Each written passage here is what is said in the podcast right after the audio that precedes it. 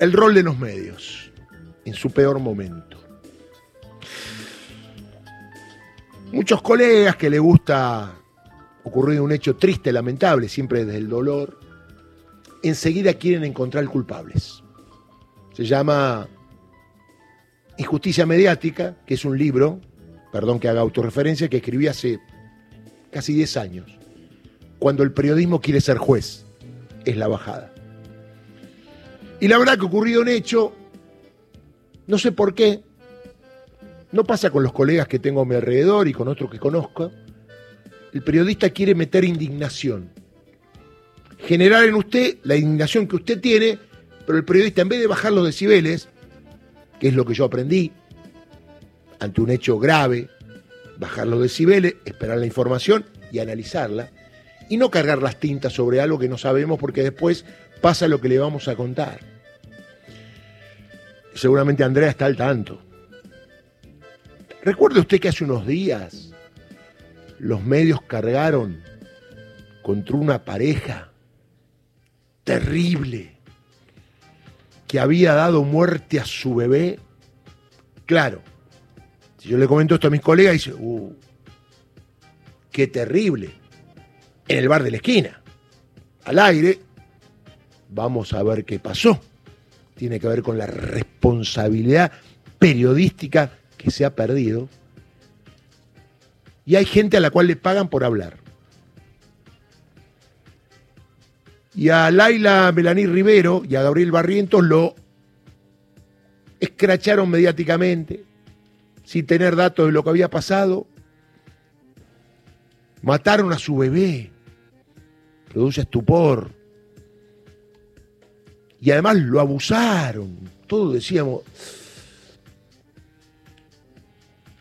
mataron al bebé y lo abusaron. Claro, a mí me hizo ruido. 21 días tenía el bebé.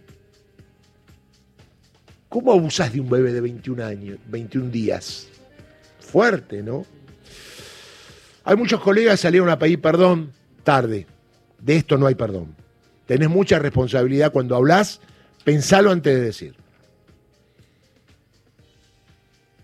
¿Y qué pasó? Ante esta descripción, tengo a un abogado que me está escuchando y que estoy haciendo un introito, le pido disculpas. Lo saludo. Miguel Ángel Racanelis, abogado de la pareja falsamente acusada por la muerte de su bebé. ¿Cómo le va, Miguel? Bien, buen día, ¿cómo está usted? Bien, y termino con esto, porque con esta difusión, a ver, la gente sabe que en los penales hay tele. ¿Lo sabe usted que hay tele o piensa como, no, los presos no tienen que ver tele, no tienen que ir al baño, no tienen que comer, no tienen que darle remedio, que es lo que le instalan muchos. A ver, los presos son seres humanos, ¿está claro? Y el que no crea que las personas que cometen delitos son seres humanos, cambie de radio, porque le va a ser muy fuerte este programa. Eh, y claro, llegar esas personas a un penal de mujer, Laila, con esos antecedentes, instalado por los medios, y Gabriel, a un penal de hombres, no la pasaron bien. Pero ¿para qué voy a seguir yo si está Miguel Ángel Raganelli? ¿Cómo le va, doctor? Lo vuelvo a saludar. ¿Cómo anda usted? Buen día. Gracias por atendernos. ¿eh? No, gracias a usted por la introducción que hizo, porque fue más que claro y, y me da mucho pie para poder uno desarrollar lo que sucedió, lo que pasó. Ahora, doctor, usted seguramente tuvo conocimiento a través de los medios antes de contactarse con sus clientes. Digo, todos piensan, ¿no? Ante la instalación de una noticia así, uy, qué terrible. Digo, ¿qué tema este de instalar un tema y después volver para atrás y generar un caldo de cultivo del cual, como en este caso, fueron víctimas sus clientes, ¿no? Bueno, le comento, te iba a decir, ¿cómo dice esto? Yo hace muchos años que he instalado en Matanza, solamente hago la jurisdicción de Matanza y hago penal. Cuando vi la noticia, no le creí mucho a los medios, porque me he tocado muchas causas mediáticas que han dicho una cosa y después terminaron siendo otra. Y, y eh, instintivamente dije, seguro me van a venir a ver, o siempre, por siempre me van a ver, o cuando se inicia o cuando se está por terminar, pero generalmente estas causas escabrosas vienen a parar a mi estudio. Y yo justamente tengo el estudio frente al Poder Judicial en San Justo, así que es muy fácil que venga. Pero acá se dio una coincidencia. El hermano de Gabriel había trabajado en un comercio que yo tengo aparte de, mi oficina. Y él me conocía. Entonces me vino a ver desesperado. ¿Por qué? Porque ellos confiaban en los chicos, ¿no? En Laila y en... chicos, sí, claro, tienen 20 años, ¿no? tienen 24 y 26. Y es la familia estaba segura que los papás no habían hecho nada, que era una confusión, pero resulta que se empezó a observar a través de los medios, cada vez más fuerte. Ellos, a ellos lo tienen un martes, era el viernes y no, no, no estaban en libertad. La primera autopsia ya, había, ya la tenían para el jueves a última hora. Entonces me vienen a buscar y yo me presento el viernes ya cerrando el horario judicial, pero ahí tengo que resaltar la actuación del doctor Chipin, que fue de garantía, porque en ese momento me dice, yo sé por qué venís. Y me dice, venís por la parejita, porque ya estaba cerrando el horario, eran un poco más de las dos. Sí, me dice, mira, acá tengo la autopsia. Pasa que la fiscalía mandó hacer un tercer informe. ¿Por qué? Porque el primer informe había emanado del hospital Balestrini dos médicas más de más de 50 años de edad, con vasta experiencia, una neonatóloga y la otra pediatra, fueron las que iniciaron esta bola de nieve, con un diagnóstico erróneo, diciendo que la bebé había sido abusada sexualmente vía y que había sido, eh, que murió a raíz de traumatismos recibidos por parte de los padres. Una ignorancia total porque después lo demuestran así los médicos que hacen la autopsia en la matanza y el último informe que proviene de la Procuración General de la provincia, el Ministerio Público Fiscal, el cuerpo médico forense que conoció en Junín, digamos que hoy es lo central que tiene la provincia de Buenos Aires. ¿Por qué dijeron esto las médicas? Porque la niña tenía un cambio de coloración a raíz de, después de decir con el diario de lunes, todos sabemos, que las médicas tienen casi 25 o 30 años de experiencia, le hicieron todo tipo de análisis a la bebé, la llevaron a terapia, la hicieron, le hicieron ecografía, es decir, que tenían eh, elementos suficientes para poder determinar que no era lo que ella decía, sino era otra cosa. Entonces ahí yo hablo de desidia. Porque si no hubieran realizado análisis, no hubieran hecho estudios, y por ahí me quedo cuando digo, bueno, las mujeres que no pueden, no, no le prestaron atención, obviamente, a los resultados químicos. ¿Por qué? Porque la niña eh, le descubre la médica, la última médica en el informe que la niña muere por una cardiopatía congénita. Hmm. Es decir, nadie lo había detectado hasta ese momento. Y, y, se produce esa coloración y muere por asfixia, por angelito, porque empieza en, un cuadro de atoxia. Todo esto, uno tiene por ahí experiencia, hace 30 años que yo hago penal y tengo experiencia de haber leído informes médicos, pero bueno, todavía uno entiende y aprende otra cosa nueva. Al reducirse la cantidad de oxígeno en el cuerpo, la niña entra como en un estado de desesperación por el ahogo, y así se le forma lo que se llama pulmón de esfuerzo y hay un desgarro. Por eso le viene sangre a la boquita y a las fosas nasales. Y el ano se le dilata también justamente porque es como que si el cuerpo explotara. Entonces vieron la zona que cambió de coloración el ano, pero cambió por la toxia, porque no había oxígeno en la sangre. Claro, claro. Cambia de color, y algunos tejidos van cambiando de color. Y ahí es que una de las médicas se le ocurre decir, no, dice, acá fue abusada esta nena. No. Y llaman a la fiscalía. Qué bárbaro, qué bárbaro. Miguel, eh, acá está Andrea que te va a hacer una pregunta en un ratito, pero yo quiero decir algo. ¿Qué les pasó a ellos, resumidamente, en los penales o los lugares donde estuvieron detenidos? Estuvieron en, comisaría, pero en Matanza hay una comisaría que es fue exclusivamente para mujeres, que es en Alto de la Ferrere. Y, y ahí diferentes y la resta es para hombres y alguna para menores. Pero los hombres generalmente van a parar, cuando se trata de violencia de género o abuso sexual, a una comisaría determinada. Sí. Bueno, eh, acá lo mandaron a una comisaría con presos comunes, que, mm. a él, ¿no? A Omar, Omar Gabriel. Lo mandaron a, una comisaría donde había, eh, gente homicidio, eh, robo, porque son, en la matanza, el sistema es así, ni bien te detienen, quedas unos días o un mes o dos meses alojado en la dependencia policial y de ahí te derivan algún penal, cuando si te bajan preventiva. Mientras tanto, estás en comisaría. Bueno, a él lo detuvieron cinco días estuvieron detenidos, porque yo asumo el viernes, Viernes. este informe, le pido a juez automáticamente el cese de la detención, claro. porque me dice, bueno, vamos a esperar el otro informe. Le digo, ¿y si el otro informe llega el lunes? Mm. Entonces me dice, no, el otro informe está al caer porque nosotros le pedimos que sea con suma urgencia y la verdad que hizo un informe esta mujer tan, pero tan perfectamente detallado que en este momento no recuerdo el nombre porque es para felicitarla.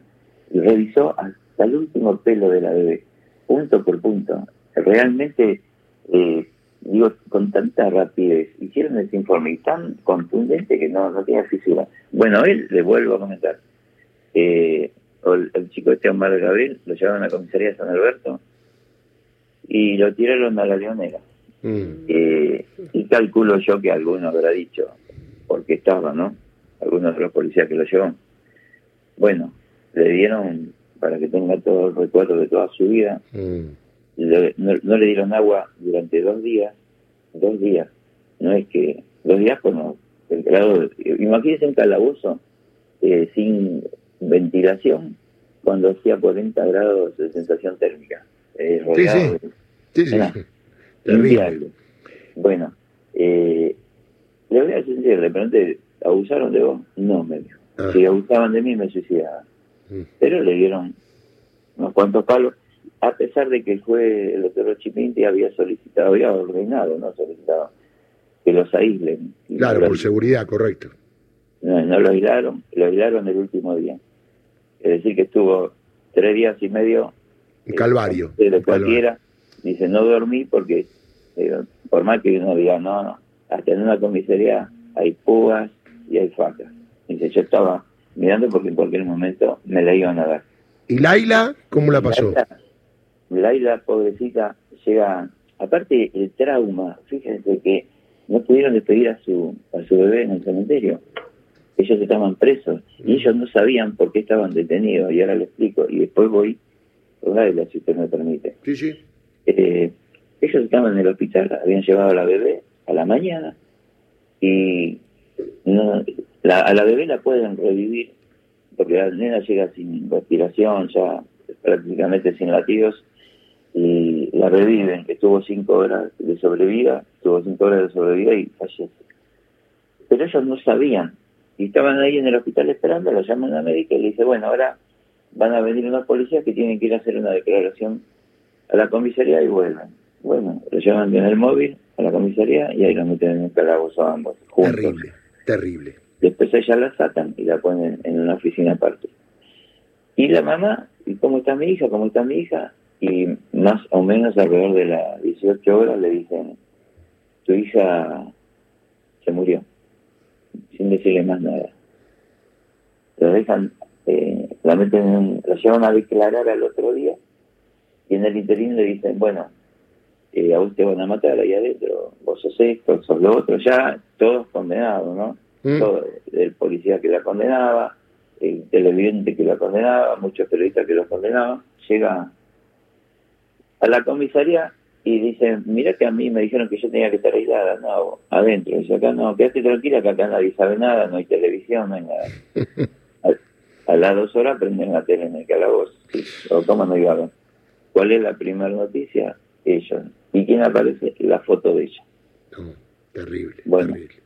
eran entre 15 o 20 que se peleaban entre ellas para pegarle. Todavía el día de hoy tiene un ojo en compota. Eso sucedió el miércoles de la semana pasada, una semana. Le pegaron con tanta hazaña y tanta furia que una de las reclusas que estaba allí se fracturó un dedo. Imagínense cómo le pegaron. Patadas en la cabeza, palazos. Bueno, ahí a la rastra la sacan y la aislaron. Pero eh, pasaron pobrecito a la mil y una. Y acá tengo que hacer hincapié en dos cosas. Como tiene gran responsabilidad, tienen las dos médicas, porque son dos, una tercera que tuvo un poco de dignidad y dijo, realmente era más joven que las otras dos. Nunca vi un cuadro así, la verdad que no, no sabría decir Claro. cómo resolverlo. Fue la única, es decir, dos que no saben, dos que no tienen ganas de trabajar y una que no sabe.